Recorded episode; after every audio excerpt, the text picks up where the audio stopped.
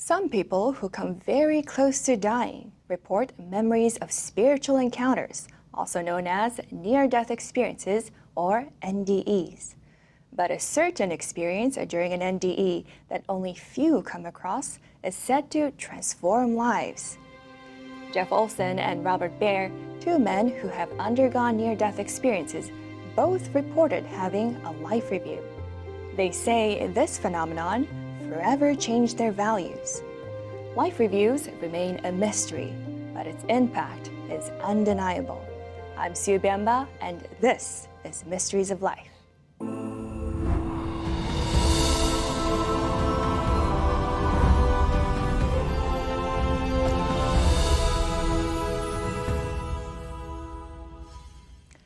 Jeffrey Olson is a survivor of a near death experience. He shared the story in his book, Knowing Memoirs of a Journey Beyond the Veil and Choosing Joy After Tragic Loss. In our interview, Jeffrey recounted the experience. He says that in November 1997, he, his wife Tamara, and their two boys were involved in a car accident while driving in Utah. It was the Monday after the Easter holiday that we were headed back on road home. And it was about a five hour drive for us, and it was a horrific accident. The accident reports say we probably rolled no less than six or eight times. Uh, I blacked out for that. You know, I mean, I don't recall rolling. I remember swerving and losing control. But when the car came to a stop, when the car finally came to rest, I was completely conscious. I, I was alert, I was awake. The first thing I heard was my seven year old, Spencer, in the back seat behind me, and he was crying hysterically. And, and my first thought as a father is, I've got to get to my son. I've got to get to my boy. And that's when I realized I could not move. I was unaware that both of my legs had been crushed that's when the brutal reality hit that no one else was crying. And um, I became acutely aware right there on the accident scene that both my beautiful wife and my youngest son um, were gone. And during the accident, Jeff had a profound spiritual experience. I kept thinking, can't I, can't I just wind back those three seconds? Can't I just wind it all back. But it was in that dark moment that the near death experience began. And what happened is, as I had that thought that this is not okay, things went black, and then it felt like light came, like tangible light rushed to me and, and came around me. I felt as if I was surrounded by tangible light that was comforting me and, and I began to rise above the accident scene. It felt as if I was lifting above the accident scene. And suddenly I could breathe. Suddenly the pain was gone, and I was actually having the thought, how can I be okay? And as I was having that thought, Tamra, my wife, who I knew was deceased at the scene, suddenly she was there in the light with me. And and she was fine. She was beautiful. She was gorgeous. She was radiant. It's difficult to share what had happened in the accident is because she had reclined her, you know, had laid her seat back and was sleeping. The seatbelt had not restrained her properly. She had suffered head trauma in the accident, which I was aware of. I don't often share these things. I don't do that to be insensitive or graphic or, or morbid, but but it was a horrible scene, and yet in the light, here she was beautiful, gorgeous, radiant, and, and she was there. And yet she was communicating to me and saying, Jeff, you can't stay. You can't stay. You've got to go back. You've got to go back. And we literally had a conversation. We had a conversation about if I stayed with her, Spencer would be orphaned. I knew that Griffin had passed and he was not in this exchange. It was just she and I. But we literally made a choice. We, we, we, we made the decision that I would go back. And uh, we have no idea how powerful our thoughts are. because in me choosing to go back, suddenly I found myself moving about a hospital, a busy level one trauma center. I was in the hospital. They had finally stabilized my abdomen and I was able to lay on my side and I was sleeping. And the strange thing is, as I slept, I became aware wow, I'm actually sleeping. It had been so traumatic and the guilt was so heavy that I, I, I, thought I haven't slept for months. And I was peacefully sleeping when I felt that light come again. That light came, the same as at the accident. It surrounded me, it was comforting me, and I'd been grieving so miserably the passing of Griffin, my, my youngest son, my child. And again, this light felt as if I was raising above the hospital bed. But on this occasion, the light dispensed, it, it went away. And as it did, I was in the most beautiful, incredible place. I, I've heard people use words like heaven or the other side or the spirit world. The only word that comes close to what I was experiencing is I was home. I was home. It felt so familiar. And I was, I was whole. My, my leg was not cut off there. I had both legs and both feet, and I had no pain. And I began to run. I began to run. Now, I can't emphasize it was such a physical experience. What I believe happened is my soul had left my body, but it was such a physical experience. I could feel the energy of the ground under my feet. I could feel the intelligence of the cells in my calves and thighs. I was literally running and joyfully thinking, I'm home, I'm home. And then the knowing came that I was not there to stay. And at that same time, this corridor seemed to appear. I, and I knew intuitively I'm to go to the left, I'm to go down that corridor. And I did. I began moving down the corridor. And at the end of the corridor, there was a crib. Now, Griffin, my little toddler, had been sleeping in a crib at the time of the accident. He was just, uh, you know, 14 months old. And so I raced to this crib and I looked in, and, and there was my little boy sleeping as peacefully as he had been when I glanced in the rearview mirror. In fact, all those details came back. I noticed how beautiful he was and how long his eyelashes were. And as a father, I, I swept him up and I held him. I began to weep. And at that time, there was this presence coming up behind me, this overwhelming, cosmic, wise, powerful presence. And I began to be fearful. Um, my conservative Christian upbringing, I, I, I, I felt like that is God. And I'm in so much trouble. I mean, my little boy is here because I lost control and crashed the car. His life was cut short because I, I, I overcorrected and, and, and the guilt began to bubble up, and this presence was coming closer and closer. And as it came so close, and I'm weeping, holding my child, I, I had the thought I hope I can be forgiven. And with that thought, and this almost felt physical too, these divine arms just wrapped around and held me and my little boy. And that's when the lid came off. That's when the life review began. Robert Baer, a former police officer who spent more than two decades as a California highway patrolman, also reported having a profound life changing review during his NDE. But what led to it in the first place? I was getting ready to go to Arizona, and my son at the time was a high school football, baseball, and basketball coach, and he had what's called a spring break. So I would always try and coordinate some time to go down there and spend time with him and my granddaughters. Take them to the ball games and just have a good time.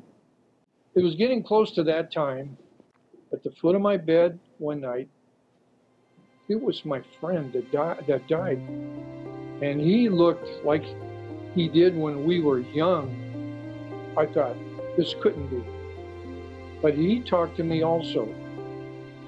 And I don't know if it was uh, by words or telepathically, but I understood what he was saying. And he told me that he was going to bring me through the light and he would be there.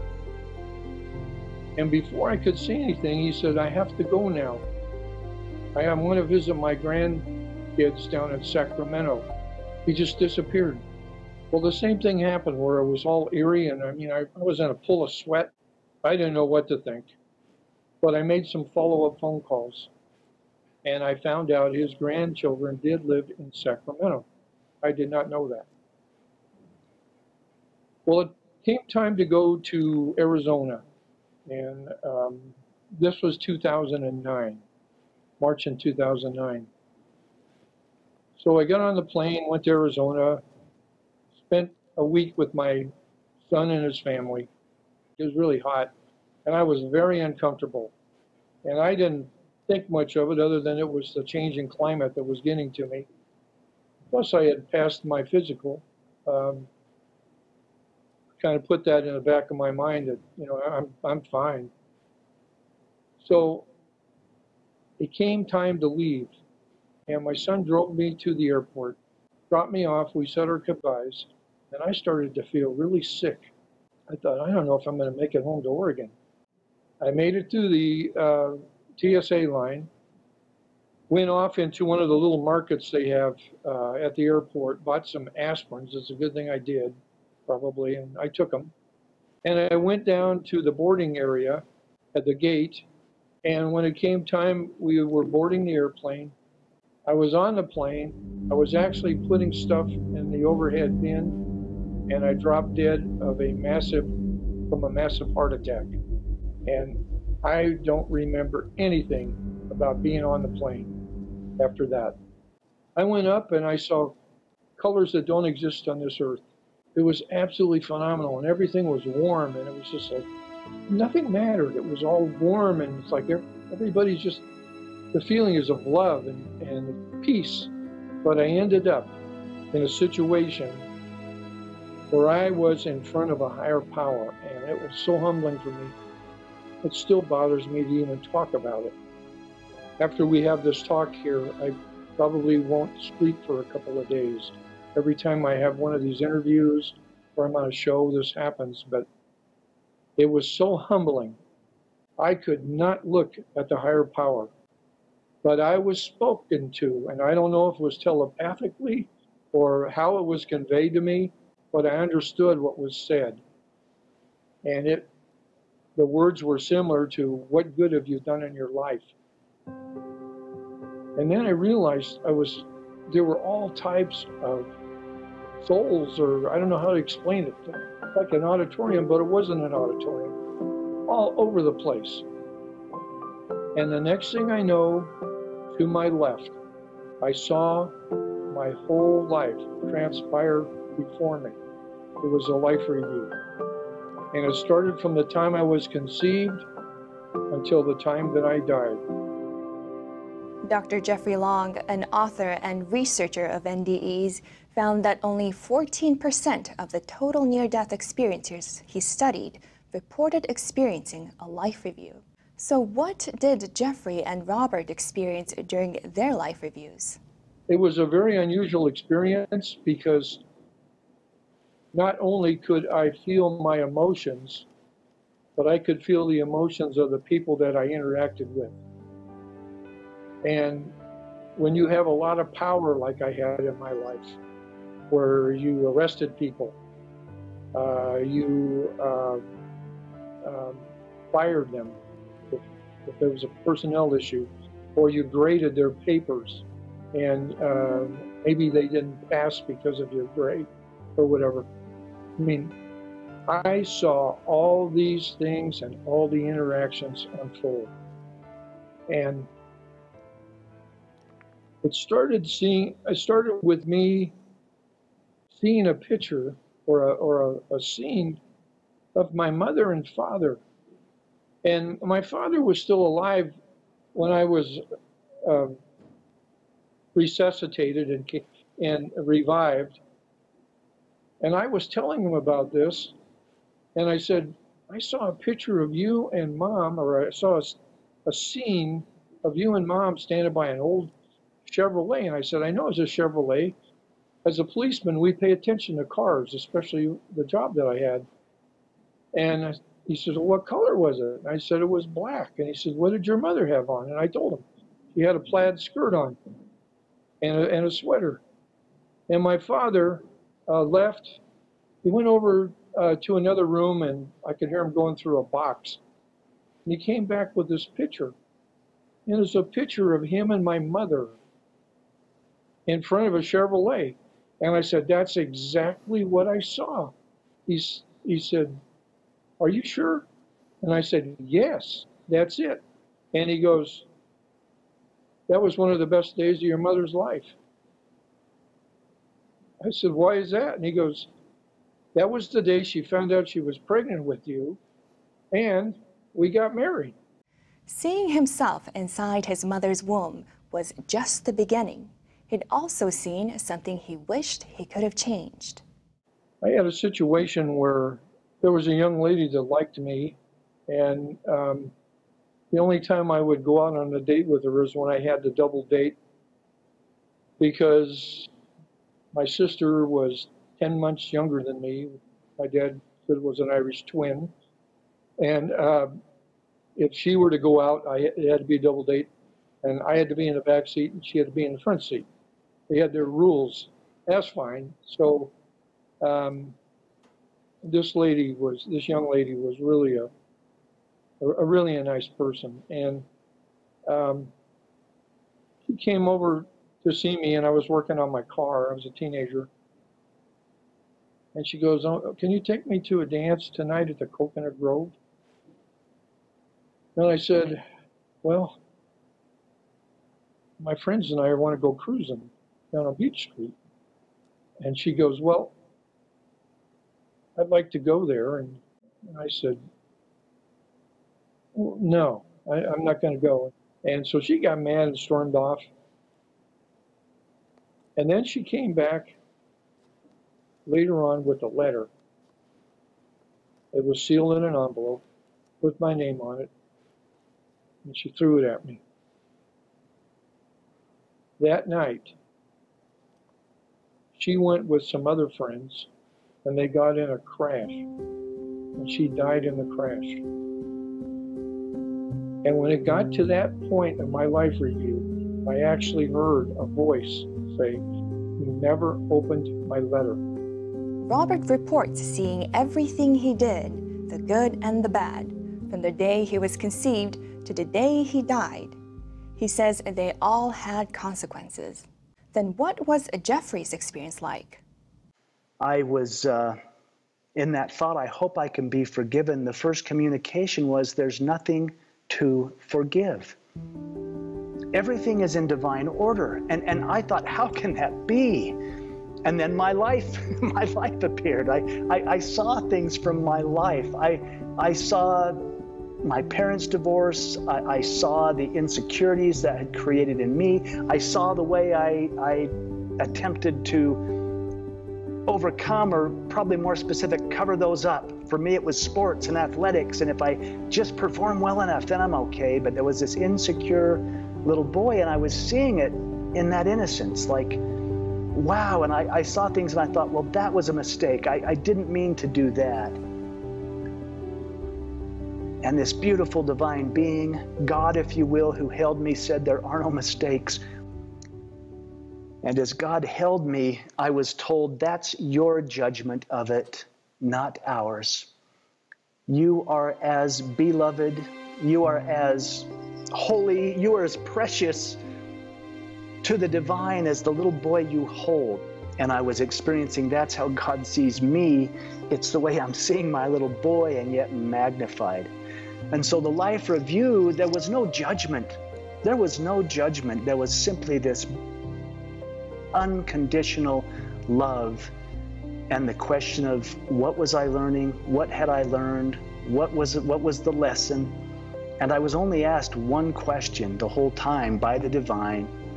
And the question was, to what degree have you learned to love? Unlike Robert, Jeffrey says he felt his essence completely loved by God and there was no judgment. Rather, he was asked what he had learned from his actions. What does research say about life reviews and what could they mean? Research has found numerous consistencies among life reviews. In fact, those who experience them almost always recount experiencing the same exact thing.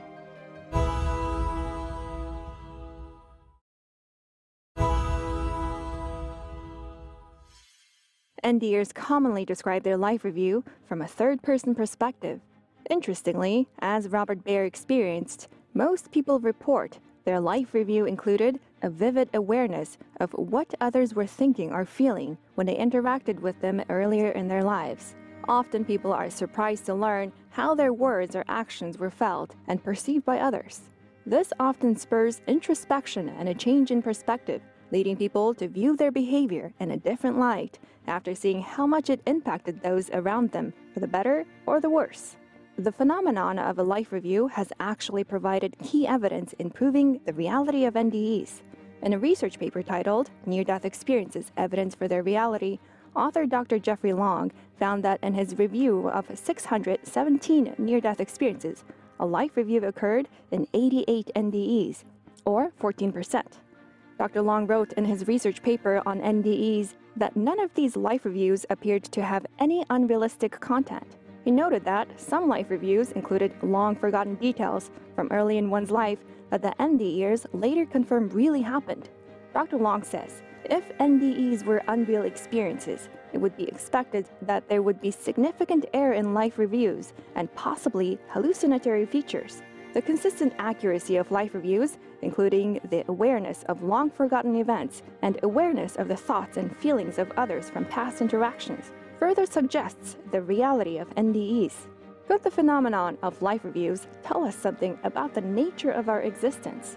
As we discussed, most people who experience a life review go on to live their lives differently and strive to be better, more considerate people for many, these experience reveals to them that what we do and how we treat others matters on a fundamental level. And they come out of the experience with the belief that we are here to learn and elevate. Jeff and Robert are two individuals who share a unique experience of having NDEs. After their encounters, they both reported having seen a powerful light and eventually having a life review. But what kind of an impact did it have on them?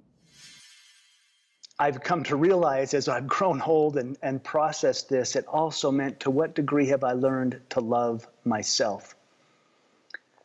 Um, you know, I was always taught growing up, you must love your neighbor as yourself. And I had become good at loving the neighbors, but I was so hard on myself. And I could realize I'd done things that didn't work for me. I'd done things that were contrary to my integrity. But rather than judging them and beating myself up, I could ask, what did I learn from it? And how will I change? What will I do differently? And so I came back from that life review wanting to love more. Jeffrey's life review showed him that every experience is a lesson, the good and the bad. But the most important lesson he learned was to love others. What did Robert learn from his life review? What you do in your life matters. I'm convinced of it. And I've, I've gone back and I've had to, I've felt compelled to apologize to some people for my behavior. I don't ever want to be the boss again, ever. I won't. I started to write grants and um, do things to help organizations like uh, for homeless shelters and uh, disabled veterans, uh, things like that. I live in I live on the beach. I live every day like it's my last day. Robert, on the other hand, left with do good for others. Perhaps this is an opportunity to ask ourselves the same questions. To what degree have I loved? What good have I done for others? It's been great having you with us. I'm Sue Biamba, and we hope to see you next time on Mysteries of Life.